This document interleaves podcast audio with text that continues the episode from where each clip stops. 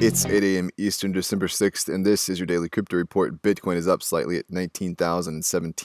Ethereum is up half a percent at $589, and XRP is up 2% at 59 cents. Those leaders by market cap, top gainers in the last 24 hours. Augur up 24%. Today's episode is brought to you by the digital marketplace Ungrocery. If you've ever thought about who your food comes from, Ungrocery is the place to shop.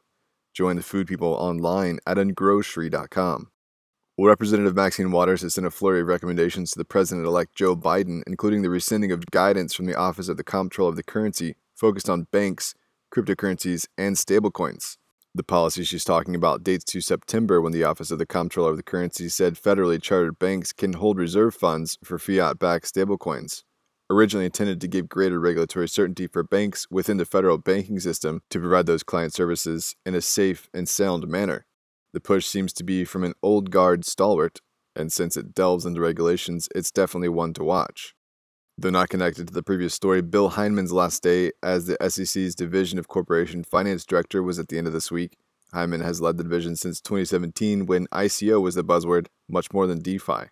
In his role as director, he created the Strategic Hub for Innovation and Financial Technology, or FinHub, which is well on its way to becoming its own entity. Hinman was a fan of innovation and argued that digital assets with, quote, sufficiently decentralized, unquote, networks don't fit under the umbrella of securities.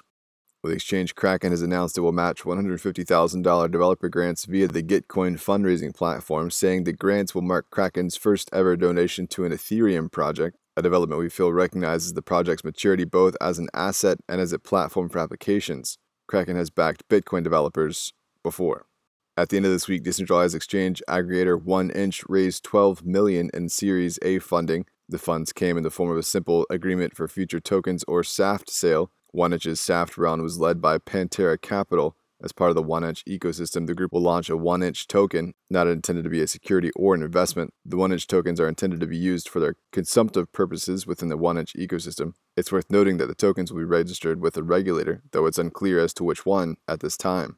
And finally, Coinbase has announced that will support an upcoming airdrop for Spark. Spark is the native token on the Flare network, a system meant to bring Ethereum like functionality to the XRP ledger. The team behind the token wrote that Flare's token Spark is created through what may be the first ever utility fork, whereby the origin network, in this case the XRP ledger, benefits through increased utility. That's all for us today. Visit us at dailycryptoreport.io for sources and links. Find us on social media. Add us to Alexa Flash Briefing and listen to us everywhere else you podcast under Daily Crypto Report.